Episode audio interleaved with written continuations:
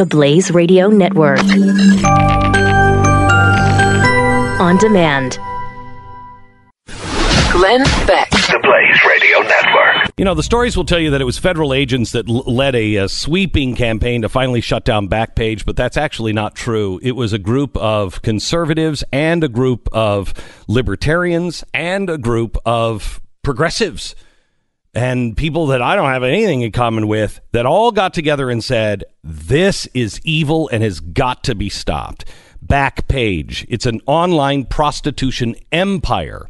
But now feminists are outraged, in particular, the Women's March. Now, you'd think that an organization that claims to be interested in women's rights would celebrate the recent lawsuit against Backpage, the online brothel, which has resulted in the, uh, the oppression of countless sex workers and rewarded countless sex traffickers and was, was trafficking in children. But then again, the Women's March is being led by Linda Sarsour, whose vision of feminism allows female gen- uh, uh, genital muti- mutilation and mandated burqas. So I don't know what this uh, this organization really stands for. First, the um, the assistant U.S. attorney Elizabeth Strange described internal documents and emails from Backpage as quote shocking in their callousness. She added, Backpage has earned hundreds of millions of dollars from facilitating prostitution and sex trafficking. Placing profits over the well being and safety of the many thousands of women and children who are victimized by its practices. End quote. Now, there, there was almost universal applause for shutting down Backpage. It isn't really a partisan issue at all. Most people and most policymakers agree that online sex trafficking is bad, but it is objectively illegal when you are knowingly trafficking in children. There is no use offering objective realities to the to the brand of the fourth wave feminism practiced by the Women's March, however.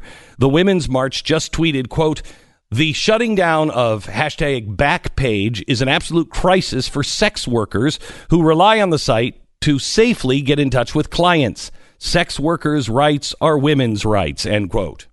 In the coming days, the next tweet, we'll be sharing more about sex workers' rights to uplift this critical issue.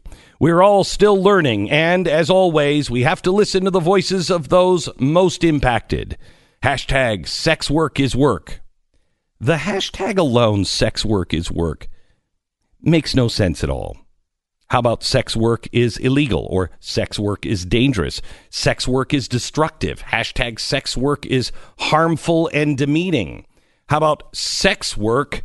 I'm sorry. Hashtag sex work hurts children. Most sex, work, sex workers are confined to a life of addiction, desperation, control, and manipulation. What world is the Women's March living in? They rally around the Me Too movement, but they don't understand that prostitution, sex trafficking, and sex work are aggressive forms of sexual assault. Even if the Women's March want to turn sex work into a powerful women's scenario, it has been proven that a lot of the powerful women on Backpage were being prostituted against their will. In fact, a lot of the powerful women weren't women at all, they were underage kids. This latest iteration of feminism needs to reassess what's important. They've jumped the shark a long, long time ago. At times, it feels like coordinated contrarianism. They're just opposed to whatever else anybody else is for. And we're going to decide to hate everything that is white, everything that is male, everything that is capitalism, everything that is conservative. Doesn't matter if it's a good idea or a bad idea. It falls into that box. Why else would you support sex work and the Islamic understanding of burqas equally?